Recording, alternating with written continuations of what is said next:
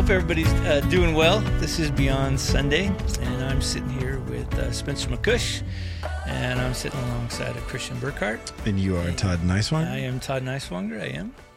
All and we're, we're glad to Church. be with you all today over over the internet. So uh, Beyond Sunday, what it is is just this opportunity for the three of us. We've been friends, all of us, for a long time. Relationships. We've been part of the same local church, but we do believe that God's word is not just meant to be something that we just read or or even discuss, but out of these friendships and relationships to to figure out how to land it into the reality of our lives, so that we might truly look more like Jesus, live more like Jesus. And so we're excited today to spend some time talking about the Great Commission that mm-hmm. Christian's been unpacking over the, the last couple of weeks. He started out, he kind of gave an overview of uh, verses 16, uh, Matthew 28, 16 through 20.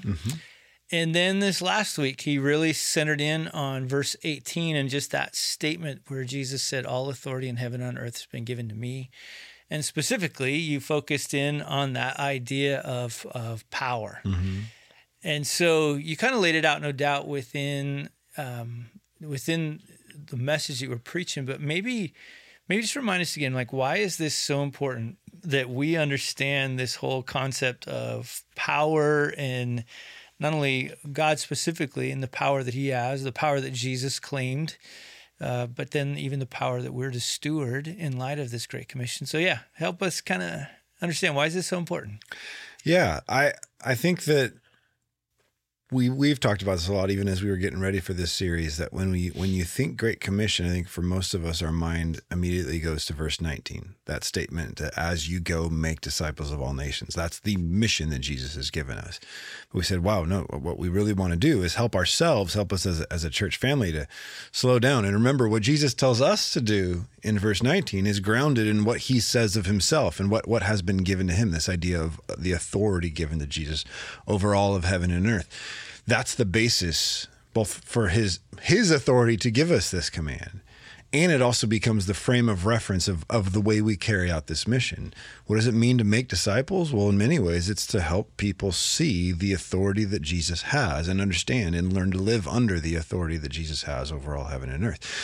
And then we also were connecting it the dot with the other kind of great commission statement we see in Acts 1 8, that this one doesn't use the same word authority, but it uses this word power. Jesus says, You'll receive power when the Holy Spirit comes on you. And in that power, now you'll be my witnesses, starting in the area where you're at in Jerusalem and on to the ends of the earth.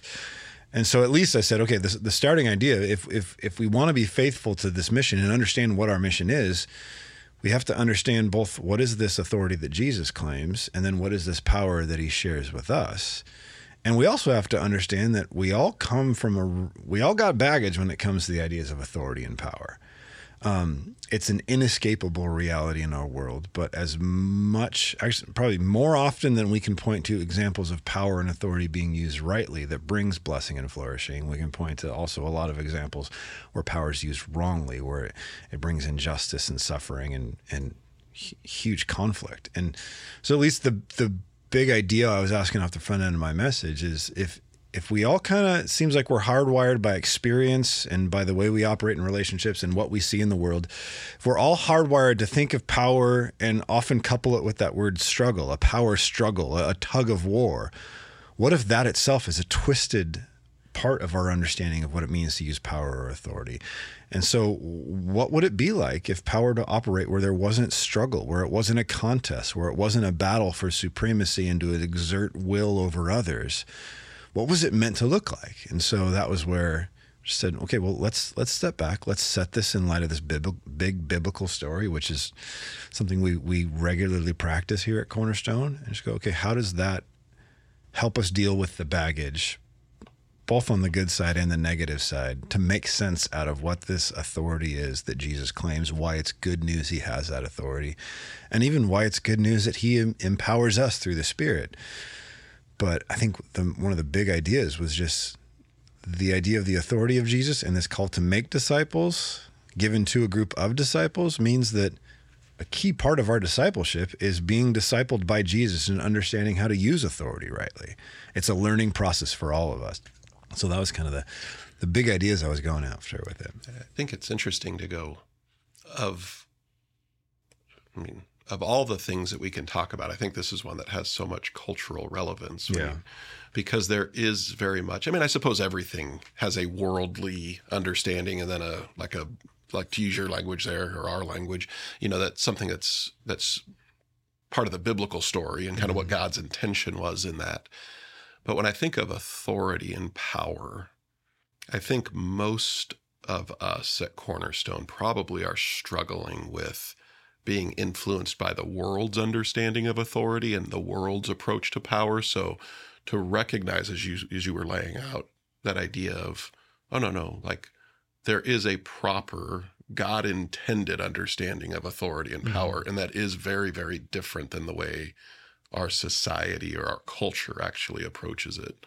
But if we think of it just as a cognitive, as, as an informational thing, oh, if I can just understand the Bible's idea of authority, there we go. It's good. Now I've got the right information and I can use it appropriately.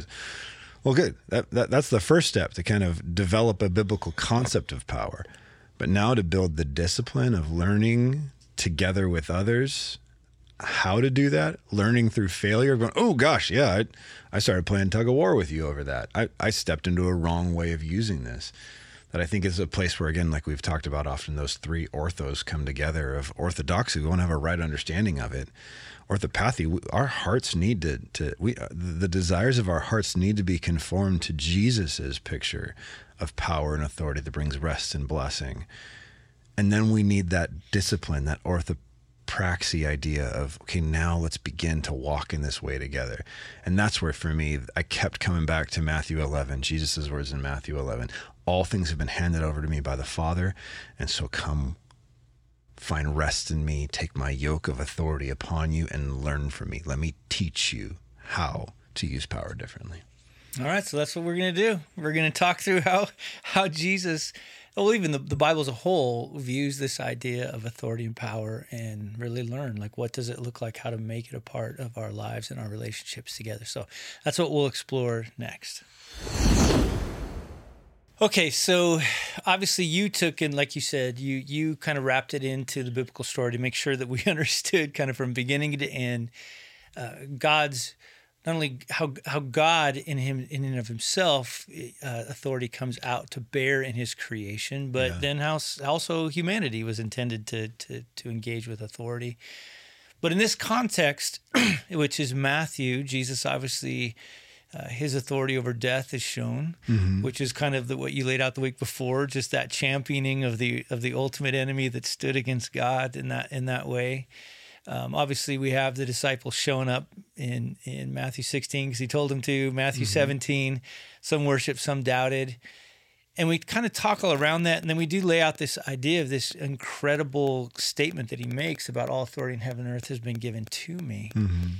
But maybe now help us to kind of understand, maybe a little bit past even maybe some of the things you laid out. Yeah like help us see this especially in matthew 28 i'd love to mm-hmm. kind of see how do you land this even more within matthew 28 and the importance of just power and authority? Yeah i i do think that a word that kept getting bigger in my mind as i looked at this statement of jesus in matthew 28 18 is this word given. All authority has been given to me right because I I do think that that's something even just that phrase of something given, not taken, not seized, challenges the typical way that we think about power and, and, and authority. I even think there's a harkening back to the creation narrative there of the the authority, the power of God on display in creation and creating this world that's full, full of beauty and life and and then creating these humans and let he says let them have dominion like gives them this sense of authority. Matthew uh, uh, psalm 8 is another really powerful place where you see this where even the psalmist is saying i look at the heavens and i see the stars and the work of your hand. I mean even now this week that james webb satellite just or te- telescope just starts sending Crazy. back stuff. You're even seeing the way that that light from distant galaxies is bent around other galaxies. So what we see and it's just is so vast and huge. And what the psalmist says is, How do we even matter to you, right? What is man that you're even mindful of him? And then he says, Yet you've crowned him with glory and honor and given him authority over the works of your hands, right? Like there is this reality that that who we are as humans, the power that we exercise as image bearers of God, it's not due to a long process of survival of the fittest. This isn't just that humans became the apex predator, became the alpha species, and now rule over others. This was a given reality to humanity from the beginning. And that flows into the, the insidiousness of the serpent's temptation in Genesis 3, because in his temptation is take, take what you haven't been given. And so I guess I just I see that thread throughout all of it that that even the the the contest again whether on the family level, national level, em, empires throughout world history, it's a contest. It's seizing. It is survival of the fittest and the strongest and all of that. And then that's why I think Daniel 7 became such a huge thing to me when I was studying through this too. Is again, you see this parade of these beastly human rulers who take and take and destroy and crush and then God brings judgment on that and then gives the kingdom to this one called the Son of Man, this one who re- appears refreshingly human in that vision. And I think even like Spencer in our last podcast, you made mention of that that phrase, the statement of Jesus at the end of Luke, where before Jesus uh, ascends there, he says, Wait in Jerusalem until you're clothed with power from on high. Don't try to go do this mission of witness and discipleship on your own power. Wait till you're given power. And then Acts 1 8, you will receive power when the Holy Spirit comes upon you. That I think, even in, in that regard, a, a, a really important starting point for us is that if I operate in any sphere of, well, again, my role as a husband, as a pastor, uh, father, if I operate that this is something that I need to take and exert rather than a something that has been given to me to steward rightly, I think I'm already starting on the wrong foot in regard to power. Yeah, I think something you said just a second ago um, that power or authority is something that's been given to us, but why has it been given to us? Like, because I, I mean, I agree with you entirely. Yeah. But going, but I think it's don't stop there. Like, Yeah. what? Why? Why have we been given that authority? And I think it's something you just use the word stewardship. We've been entrusted with positions of authority or influence or power so that we can reflect God's authority. Yes. Because there is only one authority in creation, and that is the creator, right? It mm-hmm. is God. And so, as he has entrusted or given his authority to humanity in our various roles, when we exercise that authority properly, we reflect God. It's not Yes. just something that he's given to us, he's given it to us for a purpose. Yes, I agree, and I think that again, that's that. I think that's the rhythm that you see in Genesis one with God's declaring things good, seeing things and calling them good. Like I talked about that, you know, using Andy Crouch's two categories of God making stuff and then making sense or assigning, uh, uh, assigning significance and worth to it. Right? We see God is the one who calls things good. And then what's the name of that tree in the garden that he tells him not to eat from? The tree of the knowledge of good and evil. It, it seems to represent this this this attempt to or the presumptuousness to now determine good and evil for ourselves, to, to assign our own value to things, rather than following in the footsteps of God and what He says is good. So I, I, I would totally agree with you. I think that's the the the core idea in this stewardship of power is okay. Am I is is this a free drawing artistic exercise where I can draw whatever comes to mind? Or is there some subject matter in front of me that I'm supposed to faithfully replicate on the the canvas of, of my life in the way that I that I use power? And I do think again there is there is freedom there is creativity and innovation that humans are meant to exercise in the world. That's part of the authority that God's given to us. But in a way that acknowledges God's authority and seeks to reflect him put him on display as we often talk about it in the way that we carry it out that's that becomes the determiner of whether we're using power or authority well is does this look like God does this look like how God does things and in the way that he's asked us to. yeah Right. Right. Like I think sometimes when you think about like either maybe a role as a leader, an elder within a local church, we don't have carte blanche authority. yeah We only have authority in so much as God has defined authority to again it's given. It's not we don't get to decide how authority gets carried out.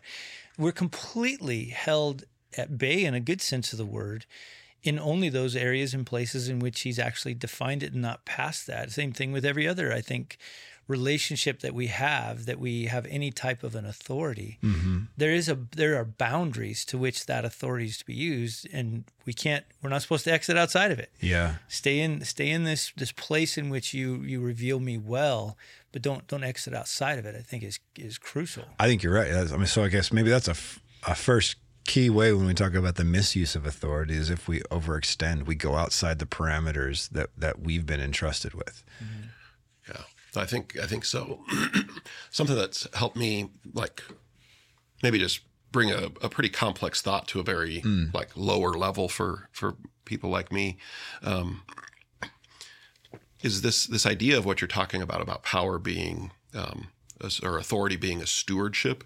I don't think it's a far reach for many of us. Like it's a really abstract thought, frankly. Uh-huh. And t- but then you go, oh no, no, we get this because if you think about it like a babysitter, mm-hmm. like as a babysitter, are they are they the authority in my kid's life when my when I used to have baby? You know, my, Yeah, now my kids are the babysitter. But, you know? but like when when somebody is the babysitter the authority? Well, in the absence of the parent, yes. Yes. But whose authority are they representing? Well, they're representing the parent's authority. They're- the only reason that the babysitter has authority or influence over those kids is because the parents have given that to them for a season. And even in giving it, there's a measure of trust bestowed. 100%. And, and trusting that care, right? But yeah. but I would just back it up a couple steps further and go, well, the only reason those parents have authority is because God has entrusted that to them. Yep. And so it's just this it's this idea of we only have authority because it's something that God has given to us. Hmm. Not because we've taken it. You know, a babysitter doesn't take authority from the but parents. to represent the one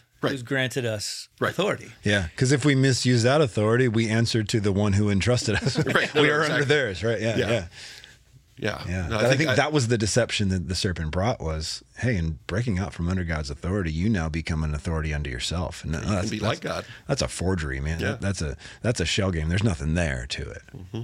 Yeah, so that's interesting. Okay, so place that into Matthew 28 then. Like what do you think Jesus is doing? Why why does he make that bold statement? Yeah, I, I, again, I think there's a direct allusion back to Daniel 7 there. Jesus says, I'm the one that the Ancient of Days has given the authority, the, the dominion, the glory, the kingdom over all peoples and, and nations forever. I didn't seize it. I didn't take it from myself. It was it's a given reality. I've been entrusted with this by my father. Um, I think we talked we touched on this in the last podcast as well as I do think that like maybe as you know a kid who grew up in church, it's easy to go, well, of course Jesus is God. Yeah, of course he can do that, right?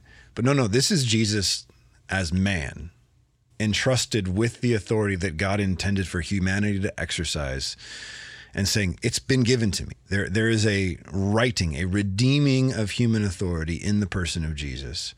That then he says, on the basis of this, now that power has been returned to a right image bearer, an uncorrupted, unrebellious image bearer, make disciples of me. Help people learn how to live in this new way of living as God's representatives under Jesus, this re- renewed way of, of representing Him. I do think that that's to me the, the direct link between the authority statement in verse 18 and the command to make disciples of 19. They, they flow from each other. Call people to apprentice in this new way of life, this new way of exercising authority. Bring them Jesus under my authority. Yes. and then exercise my authority in the way that I've designed you to exercise my authority. Yeah. Yeah. I think that's that dot you see connected in Daniel 7 between in the vision that Daniel sees, rule given to this one like a son of man. And then in the explanation of the vision, this kingdom is given to the people of the saints of the Most Was High. that 714 or Yeah, it's three places later on 14, eh, 27. 18, and 27, I think is where it comes up. Yeah. Yeah, uh, not to detract anything, but just to add one Yeah. more kind of facet on the diamond. I also don't think you can separate Matthew 28 from the rest of Matthew. 100%. And I don't think you guys are Yeah, trying to do that. I'm just saying, like, Matthew didn't just add this in kind of as a kind of a detached allusion to Daniel. No. I mean, this is kind of born out of a narrative, uh, you know, all throughout the book where Jesus is clearly being portrayed as the king, as the fulfillment of that forever king promised back in Second Samuel. Mm-hmm. You know, I mean, just going, it, I just think. it think seems the whole letter is leading to the culmination of the state. Yeah. thought, right? Where it's like when we talk about authority, Jesus demonstrated not only authority, but authority rightly brought to bear, Mm-hmm. right? Like, let me show you how it, this happens when the perfect one, the God man comes and he lives this out in front of you. Yes. You know, whether we're talking the power plays of what Matthew four, you know, in regard to Satan, or even Matthew three, but then how he, the wind, the sea, Mhm. the healing, the right, he showed authority in the way that it was supposed to be manifested as as people, and then he now says, "Yeah, all authority, there it is, like it's in me, and you've seen it."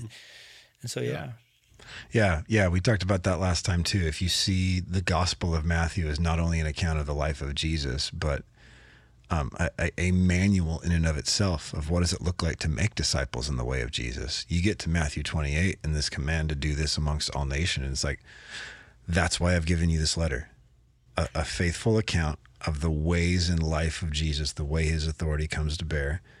So now take this and, and, and keep the story going, keep the pattern going. yeah. Okay, so let's now let's let's land this thing because I think like to to your point, sometimes this can get up in the clouds a little mm-hmm. bit, and I think it is one of those things where you have to really go, okay, how do we land this into into the lives in which we live together? And so that's what we'll, that's what we'll do next. We'll try to land the plane a little bit. All right, so I I felt like in a in a pretty cool way when you were when you were preaching, you were landing some things out there where I felt people could connect to. I was talking even with a guy after church where he was like, "Oh man, I needed to hear that as a mm. business owner." Yeah. And so he was kind of relating it back to me as one who had authority and power in his business and now he was wrestling through Yeah. oh wow I'm I'm trying to think through how do I how do I do this in the context of what I do and so maybe maybe just could you kind of start us off a little bit and maybe how have you been thinking through landing this one not only in your personal life but maybe even as a shepherd as you walk with people landing it in the lives of others Yeah, I I think that this at least the starting point for me was acknowledging that there's a blind spot there, even if I don't fully understand the blind spot, just going, oh, that the a statement I made that I I definitely relate to myself as well is Jesus' way of using authority does not come naturally to any of us. Like I'm not going to be able to just roll out of bed and press play and know and and do, and do this right. it's right. not organic as we always say It's not. It's not. Yeah, it's not going to happen naturally. Again, because I think as as children of Adam and Eve, that that we have those twisted hearts, right? We we are we are. It, it is more natural for us to jockey for power, to be insecure when we have authority. It's it's more natural for us. We we, we put bumper stickers on our on our cars that that have this truism of question authority, as though that is uh, the the. It's an authoritative statement ask, telling us that we should always question and that's authority, what we've right? lived in our whole lives Exactly, right? I mean, it's like that constant jockeying for power since we were infants. Yeah, and and so I think there's that at least that that humble posture I I recognize I need to begin with, which is to go I need to be a learner here. I I can't just lay Jesus onto the backdrop of the way I naturally think about power. I need to ask him to give me the corrective lenses, right? Help me help me reshape this. And so I think that's that's at least the starting point for me is to go, do I acknowledge that I have much to learn and that I don't even know what I have to learn? Can you pause there for a second? Like, I don't. I don't know if you realize the. I've got some cool backdrop music right Yeah, now because is this, is- this is really like This is the to moment. enhance the moment right now because this is going to be this is going to be worthy of that music. In That was the altar call music. It, it really is. So every eye closed and head bowed My right now. yes, my head, Um, my hand is raised. So, if you could hit the pause button just there, I don't know if you maybe you do realize the absolute like like that is a revolutionary thought of going I can't just assume that the way I am actually perceiving of authority and power is right. Hmm. Like, let, let me actually just hit the pause button because as I think about the last five years, 10 years at Cornerstone, my goodness, just that posture alone would probably cause us all to rethink and probably reimagine how things could have. And I think you're taking it a step further. Not just that I might not be right, but in some ways I should assume I'm wrong. Yeah, yeah. It's it- right? Like it's yeah. one thing to say, "Oh, I, I could be wrong." It's another thing to go, Actually, I'm going to assume I'm pretty wrong here. yeah, the way I'm making sense of the world might not be right in contrast to the way I often think about and the way a lot of my friends often think about is, oh no, I've got this figured out and let me tell you mm-hmm. what we should do. Yeah. And and that especially when that leads to a um an assertiveness, a, a forcefulness with yes. others. Oh, I am so convinced of the rightness of my position that I will use whatever means of force and energy at my disposal to bend you to my way of looking at things. Yes. Oh gosh, wow. Okay, I, I need to I need to step back. So I think at least for me, that's that place of going. I, I want to be I want to be Ralph Macchio going. Okay, if I need to paint the fence and wax the car a little bit and like not under like just go back to basics. Jesus, teach me afresh. Like help me to go from page one of the gospel back through your life and just see the way that you do this differently. So I think it's that starting point. At least when you ask me where where am I at in my own life, it's that I want to go back to basics and go, okay, Jesus, help me to give me give me fresh lenses to see this.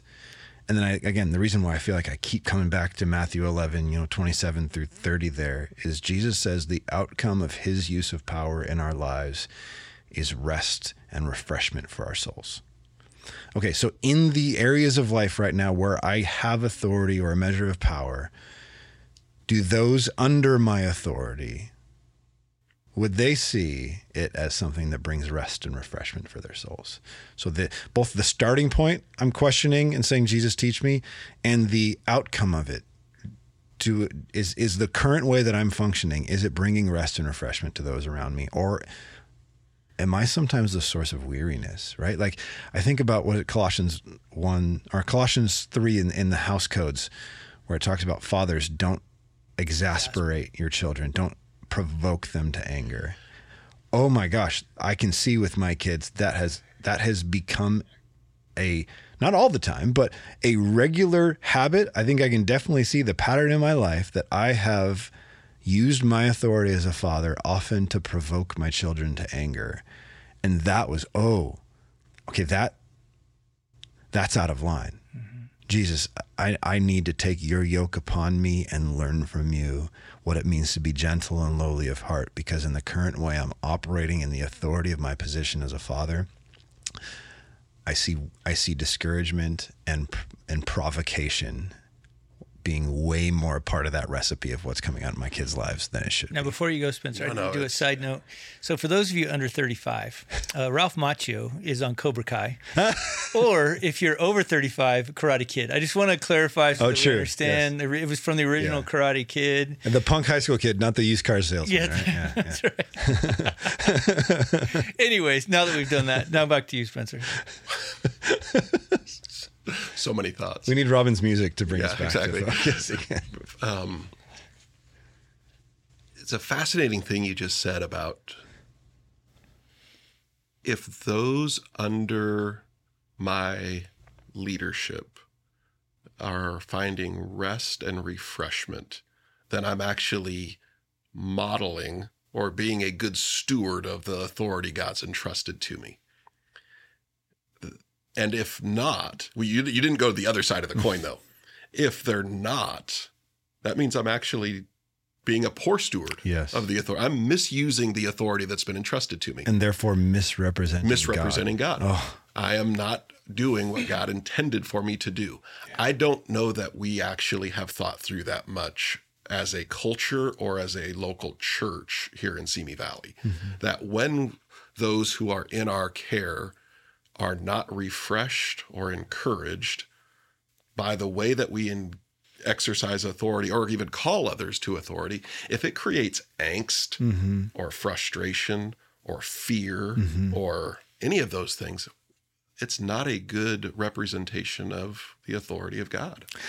Absolutely. I think, but coupled with that is what we talked about couple different podcasts ago of the the realities of confrontation that sometimes the way that we use not just authoritative positions, but just the the authority that we share as siblings in Christ to sometimes to confront. to point out what's out of line, to, to do that very thing of saying, because I want you to find rest and refreshment for your soul, I don't want to leave this unaddressed in your life. And that may create angst, that may create tension, that may put the relationship on edge. But I know that my intent before God, as I've taken care of the log in my own eye before addressing the speck in your yours is that I am seeking your overall health and upbuilding in Christ. That's where I think that even in that way that it is the is the outcome is the intent that guides my methods. Even sometimes when there is the need for correction, when there is the is the need for restraint.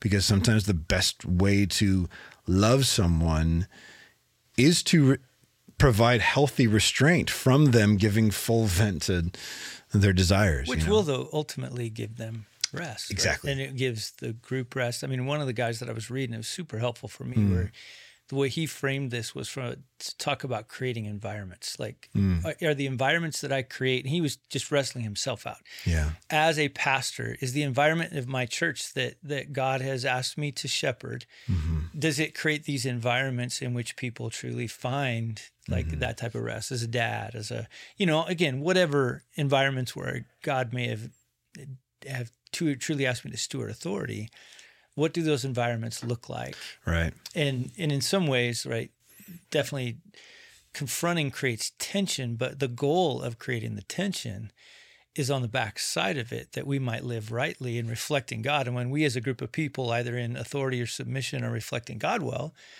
well, of course we're going to find that unique rest under under that yoke of Jesus. Yeah. But it's I think like with that authority, man, just that has been so helpful to me. Mm. Like in is to go, gosh, what is is the environment that that the Lord has asked me to play a part of? Mm-hmm. Have I been faithful to create one in which people can rightly flourish to become who God intends them to be?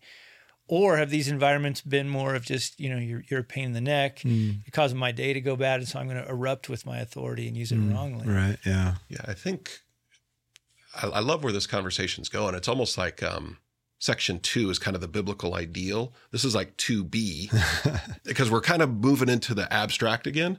So, how do you guys see this where you're creating places of rest and refreshment or angst, fear, you know, and, you know, anxiety, whatnot? How do you see it playing out practically in Simi at Cornerstone Church? Like, just real practically, like where where do you go? Hey, here's where we can kind of kind of use a good kind of kick in the backside and go, hey man, let's think through this a little bit.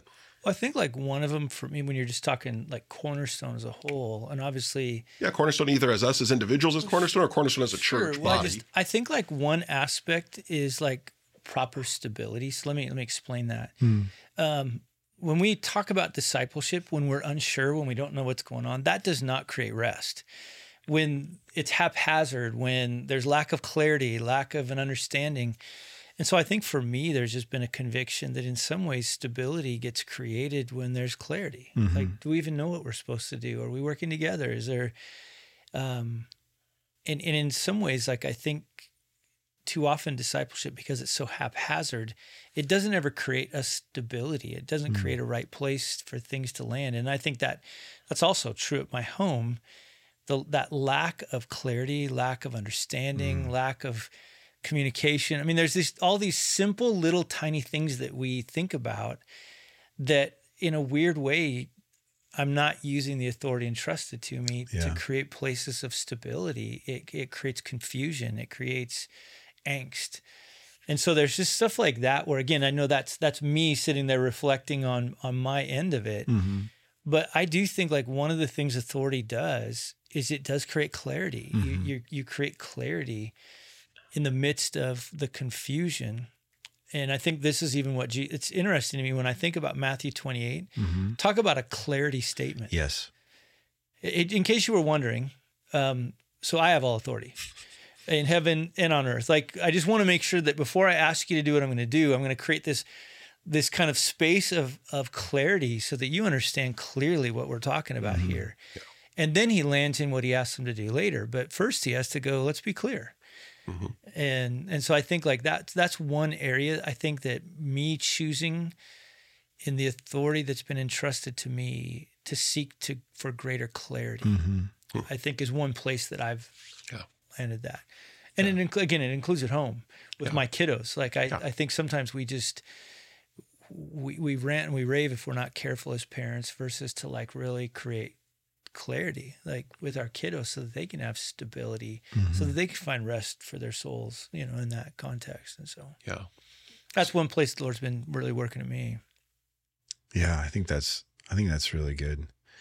I think um I think that that concept of like willfully opting out of the power struggle.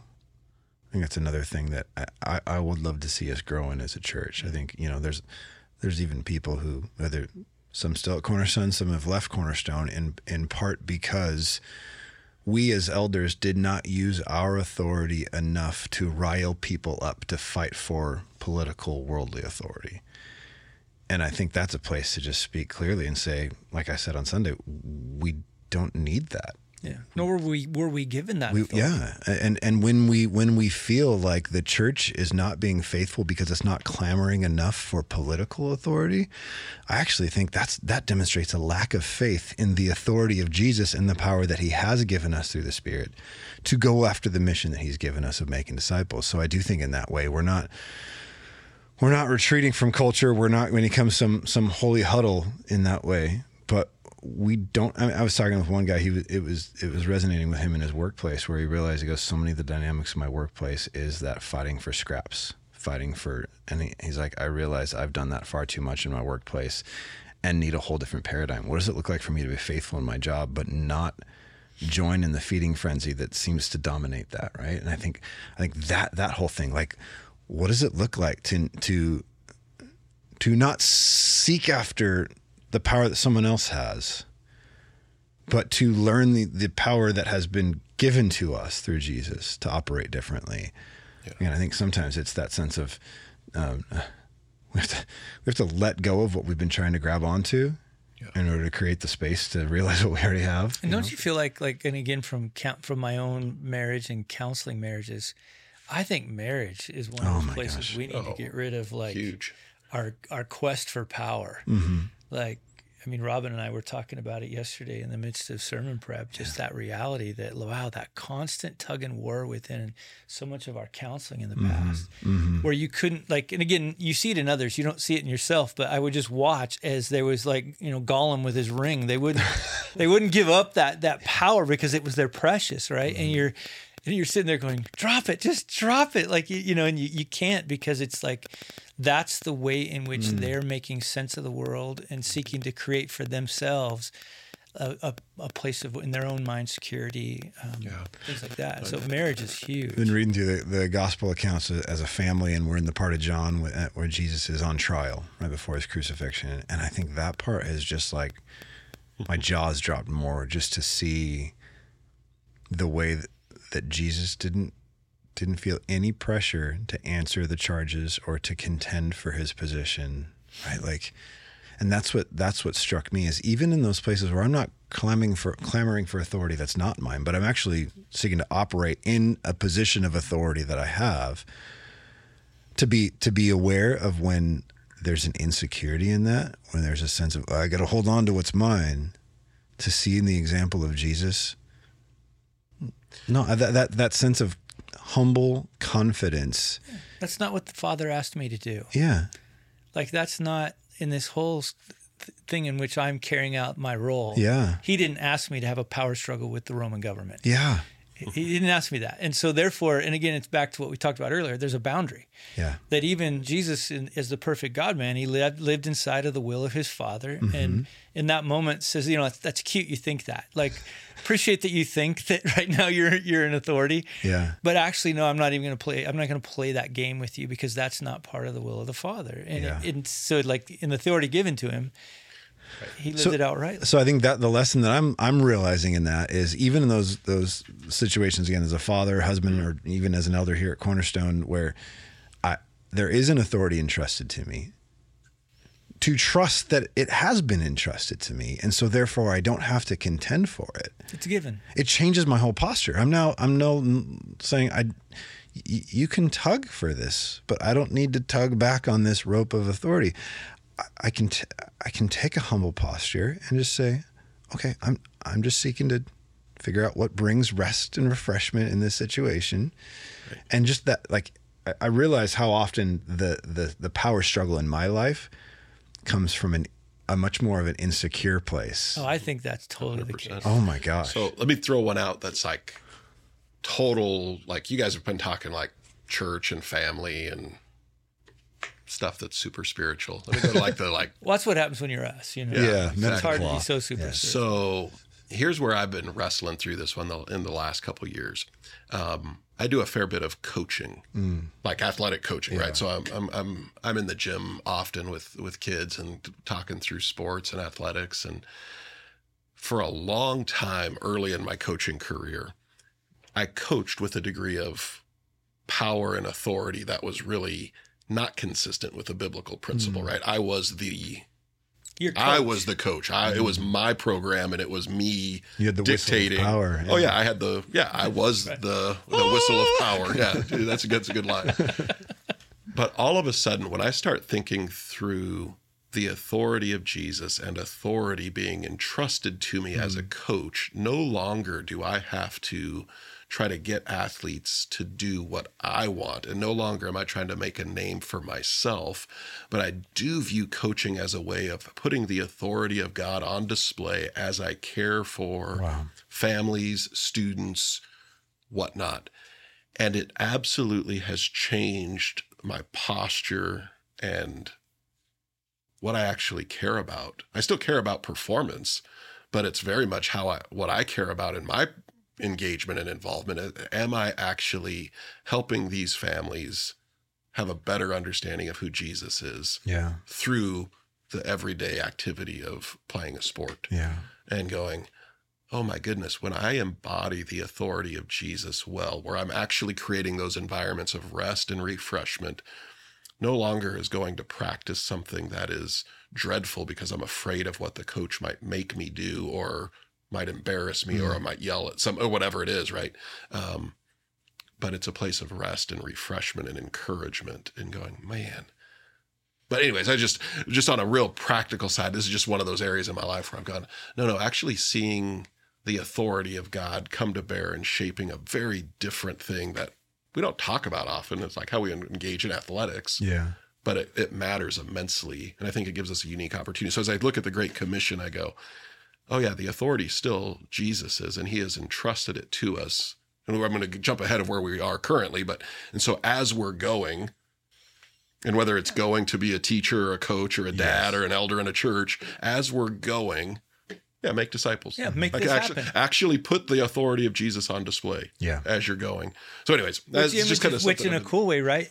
Then we fulfill our purpose of displaying God, yeah. being image what you just what you just said is a like a clarifying mission statement. Mm-hmm. It's pretty fascinating. I was at a different church way up north in northern california this last weekend and this is the salutation for the church. This is the way they say goodbye. They close every service every gathering whether it's large small. They read the great commission because they go it's still relevant because it's not been finished. Amen.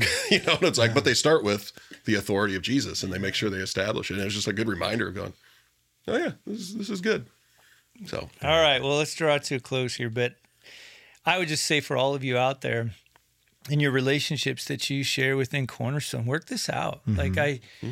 I think this is like the the beauty for me, and we'll, we'll talk about it next week when we begin to talk about what it means to make disciples. But even what Spencer was saying in regards to volleyball, what that means is the good lordship of Jesus goes into every facet of life. Yeah. There is no facet of life to which the lordship of Jesus can't enter and bring flourishing and bring goodness and, and bring rest into it as the means of truly displaying God well. So I think that's where that the two phrases in Matthew 11 and Matthew 28 we hold them together. Even as we go seeking to make disciples of all nations, we also come to Jesus to learn from him. Amen. Hold the two of those together. All right, that's a great place to put it there. So, God bless you all. Thanks for joining us on Beyond Sunday. And uh, man, I pray that you take the amazing truths of God's Word and you don't just talk about them or think about them, but that you, along with others, really bring them to bear within your life. So, God bless you all. We'll see you.